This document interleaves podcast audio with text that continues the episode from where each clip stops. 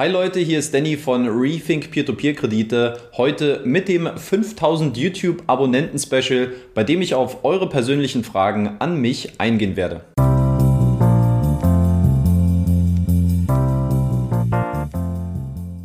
Ich habe euch gefragt, was ihr von mir wissen wollt und ich habe einige sehr interessante Nachrichten von euch bekommen, sei es via E-Mail, via YouTube oder auch in privaten E-Mail-Nachrichten. Deswegen zunächst erstmal vielen Dank an alle, die mir ihre Fragen geschickt haben. Es waren einige sehr interessante mit dabei. Ähm, bei manchen Fragen und Themen gab es schon mal leichtere Überschneidungen, deswegen habe ich die jetzt gleich äh, als eine Frage zusammengefasst. Äh, nichtsdestotrotz glaube ich, dass es ein sehr, sehr schönes äh, Portfolio an Fragen geworden ist und äh, schauen wir mal, was da jetzt bei meinen Antworten bei rauskommt. Ich würde sagen, wir fangen direkt an mit der ersten Frage und zwar, wieso wurdest du bei Instagram gesperrt und was ist aus deinem Instagram-Profil geworden? Ja, das ist eine Frage, äh, deren Beantwortung ich mir selber ganz gerne wünschen würde. Ähm, ich glaube, im Endeffekt wissen das nur die Götter beziehungsweise die Verantwortlichen bei, äh, bei Instagram beziehungsweise bei Facebook. Ähm, ich kann ganz kurz erklären, was genau passiert ist. Es ist äh, einige Tage passiert, nachdem ich wieder aus äh, Italien zurückgekommen bin und dann war ich, glaube ich, wieder zwei, drei Tage in Deutschland ähm, und habe dann beim Einloggen bei Instagram eine Anfrage bekommen, dass ich meine Identität bestätigen sollte. Ähm, ich habe dann zunächst, ich glaube, entweder Zebrastreifen oder Ampeln auswählen müssen aus so einem, aus so einem Bilderpuzzle. Äh, dann hat man mir per Smartphone nochmal einen Code zugeschickt, den ich nochmal eingeben sollte. Und dann kam die Benachrichtigung, dass man jetzt 24 äh, Stunden mein Profil überprüfen werde. Und äh, ich habe da eigentlich nichts Böses vermutet. Ich dachte, okay, vielleicht unterschiedliche IP-Adressen jetzt mit Italien, mit Deutschland, kann schon mal passieren. Ähm, und habe dann wahrscheinlich wirklich so um die 24 Stunden später eine E-Mail bekommen ähm, wo es nochmal darum ging, meine Identität zu bestätigen. Na, da musste ich so eine Art äh, Fahndungsfoto zurückschicken, also so ein Bild mit, ähm, mit meinem Namen drauf, mit, mit dem aktuellen Datum, äh, mit meinem Instagram-Handle und auch so einem personalisierten Code, den man mir per E-Mail zugeschickt hat. Und ähm, ja, habe dieses Fahndungsfoto dann zurückgeschickt und auch mit der Bitte um eine Erklärung, was denn der konkrete Vorwurf sei, warum ich oder gegen welche Nutzungsbedingungen äh, ich denn verstoßen hätte. Und äh, tatsächlich kam äh, jetzt, das ist jetzt ziemlich genau vier Wochen her, äh, nichts zurück. Ich habe ein paar Mal noch eine Follow-up-E-Mail geschrieben, ähm, aber ich weiß nicht, ob äh, das einfach keine Priorität besitzt, weil ich glaube, mein Account hatte um die 350 bis 400 Abonnenten. Ähm, ja, ist sehr, sehr schade, weil es für mich persönlich sehr willkürlich wirkt. Also ich habe ehrlich gesagt keine Möglichkeit, mich recht zu fertigen oder ich weiß auch nicht, worin der konkrete Verstoß äh, liegt. Ich habe über zwei, drei Ecken mitbekommen, dass es auch andere schon äh, betroffen hat, wo man auch keine Erklärung bekommen hat. Aber da ist der Account dann nach einigen Tagen oder nach einigen Wochen wieder freigegeben worden. Ja? Und das ist bei mir jetzt faktisch noch nicht der Fall. Wenn man es positiv sehen möchte, der Account an sich ist noch nicht gelöscht, also ist einfach nur gesperrt oder geblockt. Ja? Aber wenn ich ganz ehrlich bin, ich glaube, nach vier Wochen äh, ist das Thema im Dutt und glaube ehrlich gesagt nicht, dass da ähm, jetzt nochmal mein Account freigegeben wird. Es ist sehr schade. Klar, man könnte jetzt sagen, 350 bis 400 Abonnenten ist jetzt auch nicht die Welt. Aber nichtsdestotrotz, äh, man steckt schon auch eine gewisse Arbeit mit rein. Man will auch irgendwie diese Community-Pflege betreiben. Und da war, muss ich sagen, Instagram für mich auch immer ein bevorzugter Kanal, um einfach auch mit meiner Community eher in so einen direkten Austausch zu kommen. Ja, also ich glaube, ich habe deutlich mehr Anfragen oder, oder so Konversationen via Instagram gehabt als im Vergleich zu E-Mails. Ja, und insofern war das immer so ein direkter Kanal, ein direkter Austausch. Und es fehlt dann natürlich schon. Ja, und jetzt fängt man halt wieder von Null an. Ähm, ist ein bisschen schade, aber man muss die Situation so hinnehmen, wie sie ist. Ähm, und alle die, die das jetzt sehen und sich wundern, warum es keine Updates mehr von mir gibt, ähm, schaut bitte auf meinem neuen Account vorbei. Er heißt rethink.p2p. Also jetzt einfach noch, ja, das ist quasi das neue Handle ohne, vorher gab es den ohne Punkt, jetzt mit Punkt. Äh, da könnt ihr mir gerne folgen. Ähm, was passiert auf meinem Instagram-Kanal? Ich ähm, mache zum einen klassische Peer-to-Peer-Themen. Wenn es aktuelle und relevante News gibt, dann werde ich die dort als erstes teilen. Es gibt aber auch sehr viele Einblicke zu meinem äh, Privatleben und auch so ein bisschen äh, meine Arbeit im Hintergrund. Und ähm, ja, alle, die halt so ein bisschen mehr so einen Einblick hinter die Kulissen haben wollen, die sind da ganz gut aufgehoben. Ähm, wenn ihr wollt, dann folgt mir jetzt gerne unter meinem neuen Instagram-Account. Kommen wir zur nächsten Frage. Was hast du gelernt und was arbeitest du im Moment? Und eine andere Frage auch relativ ähnlich. Was hast du studiert beziehungsweise was machst du hauptberuflich? Also, was habe ich äh, gelernt? Ich bin angewandter Medienwissenschaftler. Ich habe äh, damals ein Bachelorstudium an der TU Ilmenau durchgezogen von 2009 bis 2013. Ähm, war eine interessante Zeit, um es mal so zu formulieren. Ähm, Universität an sich, muss ich sagen, habe ich gemerkt, ist nicht meins. Ich habe dann irgendwann nach vier Semestern gesagt, okay, du ziehst es jetzt durch. Ähm, dann hast du zumindest was, aber es, ich konnte dem Unileben, muss ich zugeben, und dann auch in Ilmenau, was so von für Berliner Verhältnisse irgendwie auch nochmal eine ganz andere Welt ist. Ähm, ich konnte ihm nicht so viel abgewinnen, wenn ich ganz ehrlich bin. Äh, man hatte viel Zeit, viel Raum, um selbst irgendwie mal so eigene Projekte äh, voranzutreiben. Ich habe zum Beispiel in dieser Zeit auch ein eigenes äh, Politmagazin gegründet. Ähm, aber insgesamt die Universitätszeit vermisse ich äh, nur sehr, sehr wenig. Angewandte Medienwissenschaften ähm, ist klassisch Kommunikationswissenschaften angewandt, ähm, weil es so ein bisschen so eine äh, wie sagt man, Interdisziplinarität hatte, also so Schnittstellenkompetenzen. Ähm, das heißt, es waren 60 Prozent Kommunikationswissenschaften, 20 Prozent so ein bisschen die Schnittstelle ähm, zum betriebswirtschaftlichen Inhalten, also mal so Grundlagenseminare für äh, VWL, für BWL. Und dann auf der anderen Seite war noch so die technische Schnittstelle, wo man dann auch so zum Beispiel ein bisschen was so Grundkenntnisse vom Programmieren und so äh, da in dem Bereich noch ein bisschen mehr gelernt hat. Und dieses, dieses verwobene Modell, diese Interdisziplinarität, äh, womit man sich da dann auch mal ähm, stark vermarktet hat, das war dann dieses Angewandte bei den Medienwissenschaften. Ähm, und was mache ich aktuell beruflich? Ich bin aktuell 100% äh, selbstständig. Ähm, da gab es dann noch eine andere Frage, da würde ich gleich nochmal darauf eingehen. Vorher machen wir das Uni-Thema fix, denn ich habe auch eine Frage bekommen, was war das Thema deiner Bachelorarbeit? Ähm, sehr interessante Frage. Ich musste selber nochmal nachschauen, wie der genaue Arbeitstitel äh, hieß seinerzeit. Und zwar äh, enteignet Springer die mediale Darstellung der Studentenbewegung und der 68er Generation durch die Bild-Zeitung. Ähm, für mich persönlich äh, seinerzeit, auch heute noch, aber seinerzeit insbesondere auch zu meiner Uni-Zeit, äh, eines der wie ich finde, eine der spannendsten und interessantesten Epochen, die wir in der Bundesrepublik äh, hatten, in der, in der Nachkriegsgeschichte. Ähm, hat mich ähm, sehr, sehr stark abgeholt damals. Es war ein sehr spannender Gegensatz. Ja, wir hatten auf der einen Seite so die 68er-Bewegung, wir hatten die außerparlamentarische Opposition mit ihrem äh, Marsch durch die Institutionen äh, dieser Kampagne, ja, dieses enteignet Springer, deswegen hatte ich das auch im Titel mit aufgenommen.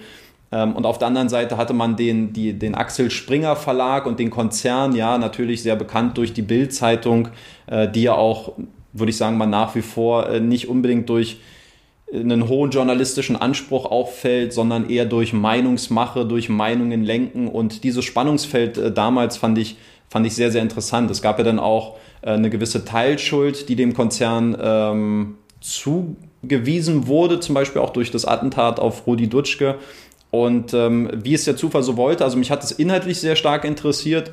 In dem Zusammenhang übrigens auch äh, der Film Der Bader-Meinhof-Komplex, der da auch so ein bisschen so diese Radikalisierung dann auch aus dieser Bewegung zeigt. Ist ein super Film, wer den nicht kennt, ähm, kann ich nur äh, sehr, sehr stark empfehlen. Ähm, auch mit, ähm, wie heißt er, mit Moritz Bleibtreu. Super Film, schaut euch den auf jeden Fall an. Bader-Meinhof-Komplex, sehr, sehr guter Film. Ähm, und seinerzeit, wo ich dann auch überlegt habe, was machst du jetzt für deine Bachelorarbeit, da gab es dann 2011, ähm, 2012 hat der Axel Springer Verlag einen Medienarchiv 68 veröffentlicht, wo man über 6000 Beiträge von dem, von dem Zeitraum 1976 bis 69 veröffentlicht hat, wo man quasi äh, diese ganzen Beiträge von früher, ja, sei es Interviews, Karikaturen, normale Beiträge, ähm, Essays und so, wo man alles äh, digitalisiert hat und dann quasi der Öffentlichkeit äh, zugänglich gemacht hat.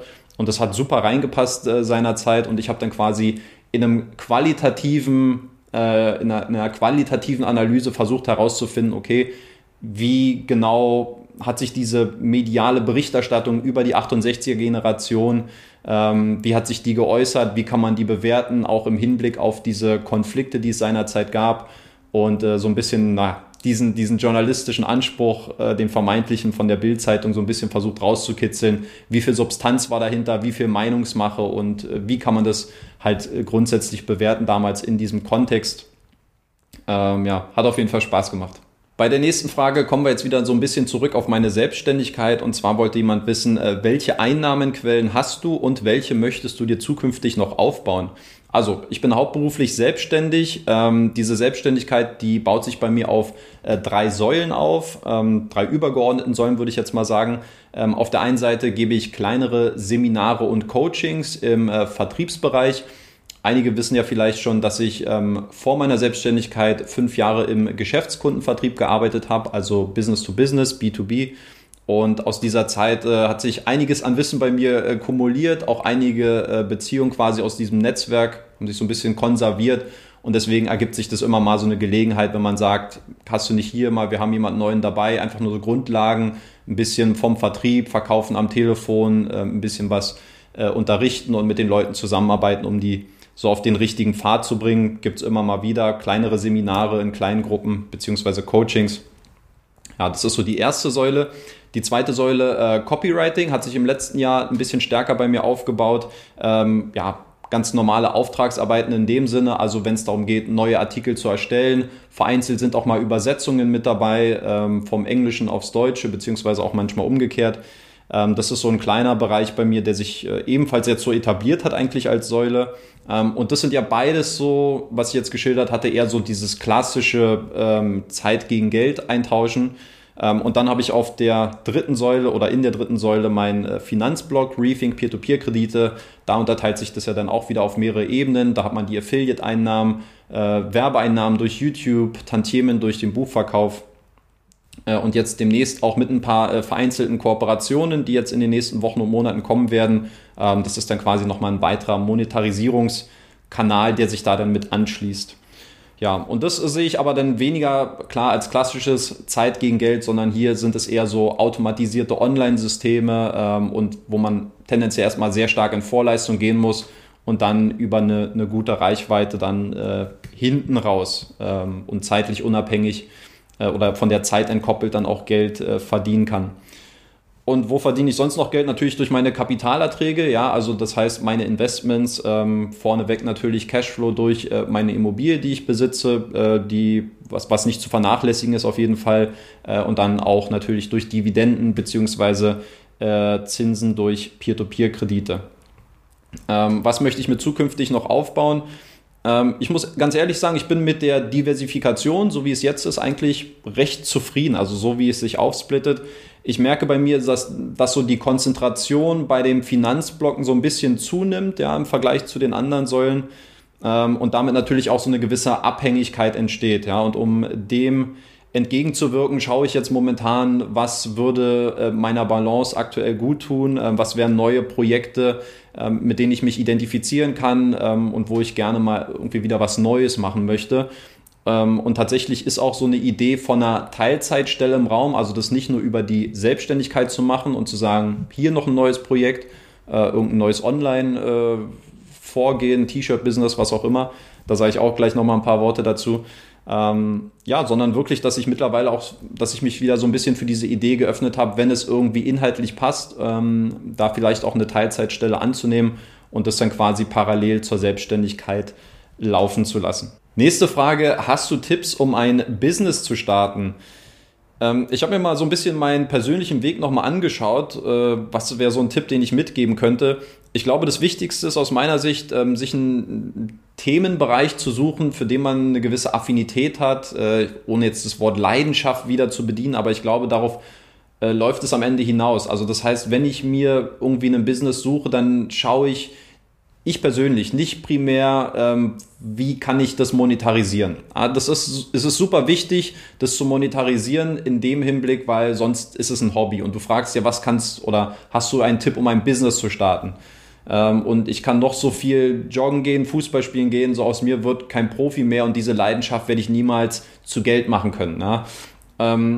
Und ich glaube aber, was ganz wichtig ist, ist diese Leidenschaft zu besitzen, weil ich glaube, dass ähm, Erfolg und das ist für mich so ein bisschen Tipps, um ein Business zu starten, was erfolgreich wird. Ich glaube, dass Erfolg durch Langfristigkeit kommt ja, und durch eine gewisse, wie sagt man, Persistence äh, und, und äh, eine Hartnäckigkeit, eine Beharrlichkeit an Themen dran zu bleiben.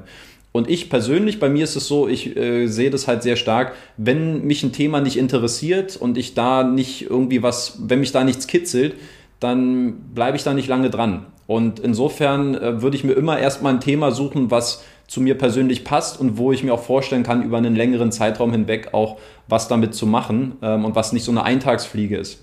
Weil ich glaube, sobald man nur etwas gezielt wegen dem Geld macht, dann geht einem irgendwann auch die Luft aus. Ja, dann bleibt vielleicht mal, mal eine schlechte Zeit auch vielleicht bei den Umsätzen. Ähm, aber ich glaube, dass nur dieser monetäre Motor, der treibt dich nicht langfristig zum Erfolg. Und vom Glück wahrscheinlich auch, wahrscheinlich abgesehen auch nicht. Ja, also ich glaube, dass äh, das doch das Schönste ist, wenn man irgendwie was macht, womit man Geld verdient, womit man auch Spaß hat. Ähm, ich persönlich, ich hätte sicherlich auch in der Festanstellung anstelle der Selbstständigkeit auch super Jobs noch haben können, äh, die wahrscheinlich auch sehr viel besser vergütet gewesen wären als das, was ich jetzt momentan verdiene.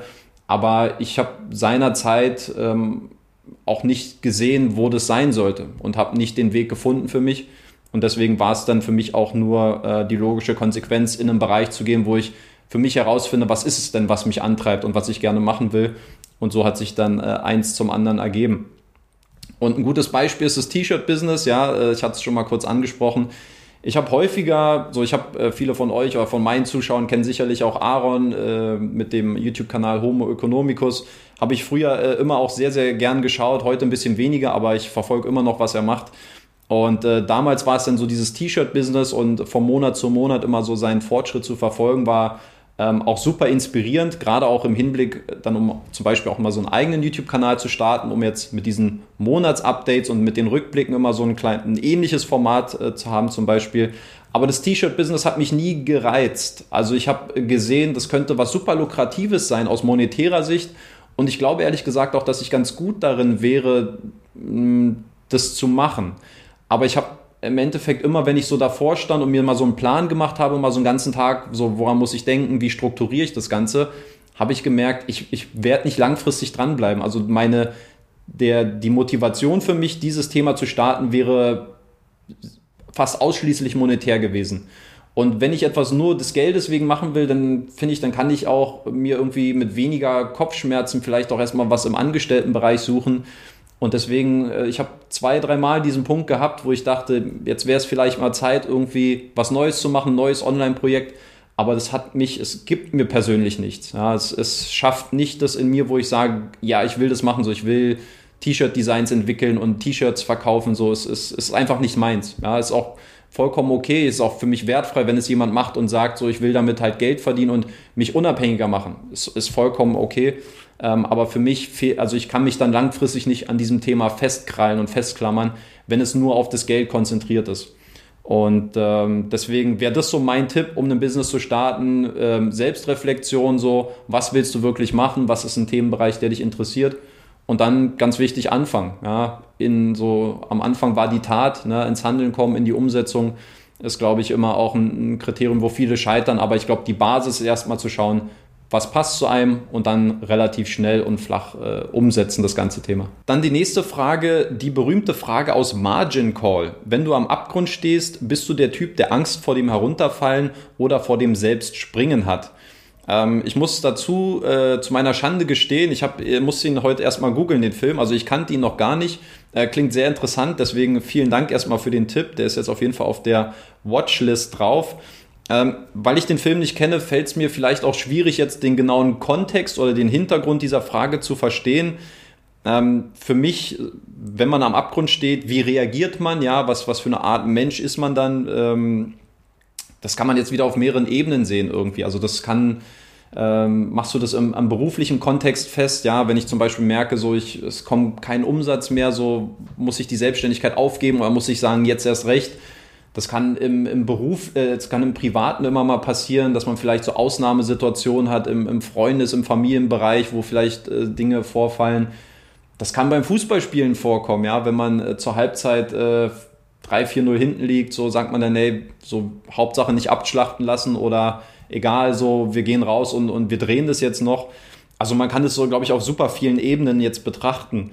Ähm, ich versuche es mal so für mich zu interpretieren, wenn man am Abgrund steht, ähm, dann hat es, also ich glaube, diese Extremsituation so, man ist am Scheideweg so ein bisschen, wie reagiert man? Ich glaube, viel hat ja, was damit reinspielt, ist das Thema Angst. Ähm, und für mich ist Angst, so gehe ich damit um, ähm, Angst betrachte ich sehr emotional. Also da gibt es natürlich auch rationale Komponenten, aber für mich ist Angst erstmal ein Zustand, der sehr stark emotionalisiert ist. Und was ich eigentlich dann in solchen Momenten versuche, ist immer so, diese Angst versuchen so zu rationalisieren und mir oder mir bewusst zu machen, welche Konsequenzen hat denn vielleicht der eine oder der andere Weg für mich.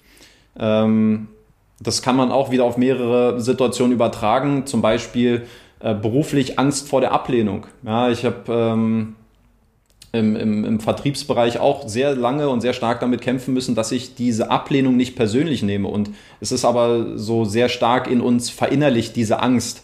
Ich habe dazu, glaube ich, auch schon mal ein Video, wo ich da ein bisschen was zu gesagt hatte. Ähm, wir alle wollen irgendwie soziale Anerkennung oder wir wollen sozial in einem Umf zu einem Umfeld gehören. So, wir wollen nicht ausgestoßen sein. Das ist sehr stark evolutionär bedingt, weil wir früher äh, wenn wir nicht zur Gruppe gehört haben, ja, dann mussten wir in der Wildnis ohne Schutz schlafen, ja, und dann war natürlich die Gefahr von außen viel größer für unser Leben. Das heißt, wir haben von Grund auf immer so ein Interesse daran, zu einer Gruppe, zu einer sozialen Gemeinschaft zu gehören. Und diese Angst vor Ablehnung zum Beispiel, ähm, jetzt wenn man anruft, hallo, äh, wir haben hier Produkt XY oder äh, Dienstleistung XY könnte für Sie interessant sein, ähm, dann bekommt man es sehr viel mit Ablehnung zu tun. Und der Umgang mit dem, mit diesem, mit dieser Ablehnung, der ist halt extrem wichtig, dass man das nicht so stark auf sich persönlich projiziert. Und das meine ich halt mit diesem, man muss es rationalisieren, dass diese Ablehnung nicht gegen einen persönlich ist. Ja, oder ein Beispiel Sozialakquise. Ja, wenn du eine hübsche Frau triffst, ähm, dann überlegst du ja auch, willst du dir jetzt wirklich diese Abfuhr holen oder nicht? Und da muss man sich auch überlegen, so, was sind jetzt wirklich die Konsequenzen, weil äh, das ist ja wie, äh, das gibt es ein, schönes Zitat von, von Martin Limbeck, einem Verkaufstrainer, ähm, der hat damals äh, gesagt, nicht gekauft hat er schon. Und es dreht es so ein bisschen ins Positive um, dass man sich eigentlich bewusst machen sollte, im schlimmsten Fall Status quo und es, es bleibt wie es ist, aber vielleicht lässt sich ja irgendwie durch eine Zusammenarbeit einen Mehrwert für beide Seiten schaffen. Ähm, auf mich persönlich, was ist, wenn morgen keiner mehr meine Videos schaut? So, und ich merke, hm, es ist jetzt irgendwie nur noch ein Hobby, so keiner interessiert sich wirklich für meine Videos, dann würde ich mir als nächstes äh, überlegen, okay, was, wie kann ich den Schalter umlegen? Also liegt zum Beispiel daran, dass ich zu wenig Videos produziere, muss ich meine Quantität steigern, muss ich mit einer höheren Frequenz den Algorithmus triggern, damit ich wieder mehr Aufmerksamkeit bekomme oder muss ich an der Qualität an sich arbeiten? ähm, muss die Qualität von meinem Inhalt besser werden. So. Und das sind so die Fragen, da würde ich mir dann erstmal versuchen, rational zu überlegen, ähm, okay, ich habe die Angst, keiner schaut mir meine Videos, was mache ich jetzt? Ähm, was kann ich tun, um das zu verändern? Na, und ähm, ich finde auch, was ganz wichtig ist, wenn man keine Lösung ähm, sieht oder wenn man keine Lösung findet, wenn ich jetzt versuche, mehr Videos zu produzieren und, und qualitativ noch mehr Gas zu geben, ähm, dass man dann aber irgendwann auch bereit sein muss, loszulassen und sich dann davon zu lösen. Ähm, und dann einfach sich auch einzugestehen, okay, man kommt jetzt irgendwie nicht weiter und das meine ich halt mit diesem Rationalisieren. Dann macht man halt was anderes. Und häufig, das sehe ich auch bei mir so in der letzten Zeit zum Beispiel, dass ich manchmal dann auch so ein bisschen auch zu festgefahren gewesen bin und gesagt habe, es muss funktionieren. So und äh, es ist schön, wenn es funktioniert, aber es muss überhaupt nichts. Ja, weil im Endeffekt so mein Gott, es gibt auch genug andere Alternativen so und wenn das mit diesem YouTube-Kanal irgendwann auch nicht mehr weitergehen sollte, so ich klammer mich nicht dran, weil ich glaube, das ist, äh, das, man verkrampft und man ist irgendwie so, es tut dem Kopf auch nicht gut, ja, wenn man sich dazu abhängig davon macht und das ist wahrscheinlich auch so einer der Gründe, warum ich sage, um dem auch bewusst entgegenzusteuern, einfach jetzt ein anderes Projekt suchen und sich auch wieder ein bisschen mehr zum Beispiel für so einen Teilzeitjob zu öffnen, ähm, dass es halt okay ist und dass es auch normal ist, äh, weil man sich nicht äh, sich selbst versklaven sollte oder sich selbst so unter Druck und unter diese Abhängigkeit setzen sollte. Ich muss jetzt was unbedingt schaffen. Ja, also das war jetzt, waren jetzt nur so ein paar Gedanken dazu. Ich weiß nicht, ob es die Frage beantwortet, aber ähm, ist, ich finde es super interessant, sich damit zu befassen, so wie reagiert man in Extremsituationen, wie geht man mit Angst um. Super spannend. Ähm, ich hoffe, ich konnte da jetzt so in diesem Kontext ein, zwei Impulse äh, mitgeben. Kommen wir zur vorletzten Frage. Die Videos über Weihnachten und Neujahr wirkten, als ob du einen Danny Deep Dive machen würdest. Kannst du uns Erkenntnisse dazu mitteilen? Ähm, ja, weiß ich jetzt nicht ganz genau, wie ich diese Frage interpretieren soll. Ähm, ich habe ja zwei persönlichere Videos um den äh, Neujahrswechsel ähm, veröffentlicht. Einmal dieses höher, schneller, weiter äh, und welchen Stellenwert nehmen Finanzen in unserem Leben ein. Zum anderen German Angst, so ein bisschen auch äh, Status Quo bei mir in der Selbstständigkeit und, und wie gehe ich äh, mit, mit meiner Situation um und auch mit der, mit der Einkommenssituation im Speziellen. Ähm, äh, ganz schwierig jetzt für mich, das auch wieder so zu interpretieren, die Frage. Ich glaube, ähm, grundsätzlich ist, ist ist es für mich eigentlich ein normales Level an Selbstreflexion. Also ich glaube, ich würde mich einschätzen als jemand, der schon sehr viel nachdenkt über sich, über seine Umwelt.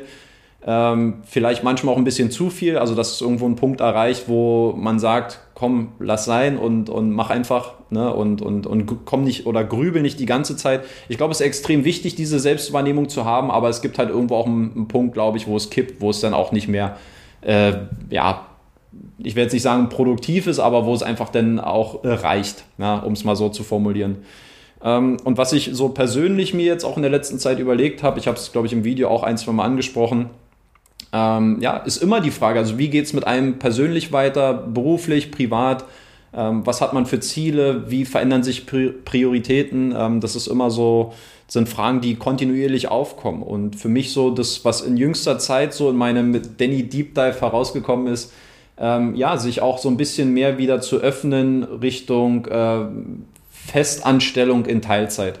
Also für mich die Selbstständigkeit ist was, was ich extrem schätze, wo ich ex also extrem große Vorteile drin sehe. Für mich, für mein persönliches Leben auch eine gewisse Freiheit zu haben.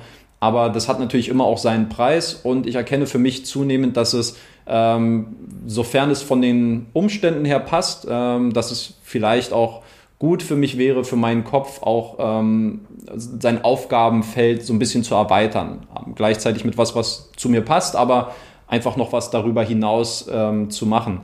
Denn, und da kann ich ja mal die Gelegenheit nutzen, das ist für mich auch so, ähm, ich merke das auch, Rethink Peer-to-Peer-Kredite so. Und ich habe manchmal auch den Eindruck, äh, dass ich von meinen Gedanken her manchmal auch ein bisschen zu sehr daran abdrifte, immer denn immer auch das vermeintlich Negative zu sehen. Und ich, das ist ein, äh, es ist teilweise ein, ein, Charakterzug, den man dann schon irgendwie so hat, aber den man immer auch weiterentwickelt. So. Und man, man belastet sich damit irgendwie auf eine gewisse Art und Weise, weil ich mag es, Sachen kritisch zu hinterfragen und ich mag es irgendwo auch mal so ein bisschen zu pieksen und mal irgendwie zu schauen, so wo ist wirklich Substanz und ich glaube, das, was halt die Mehrzahl und die Mehrheit irgendwie der YouTube-Abonnenten hier auch schätzt, dass es äh, dass ich mich mit Fragen beschäftige und vielleicht auch mal unangenehme Fragen stelle und, und vielleicht auch mal unangenehme Wahrheiten ausspreche oder mal eher Richtung Konfrontation gehe statt äh, Einheitsbrei.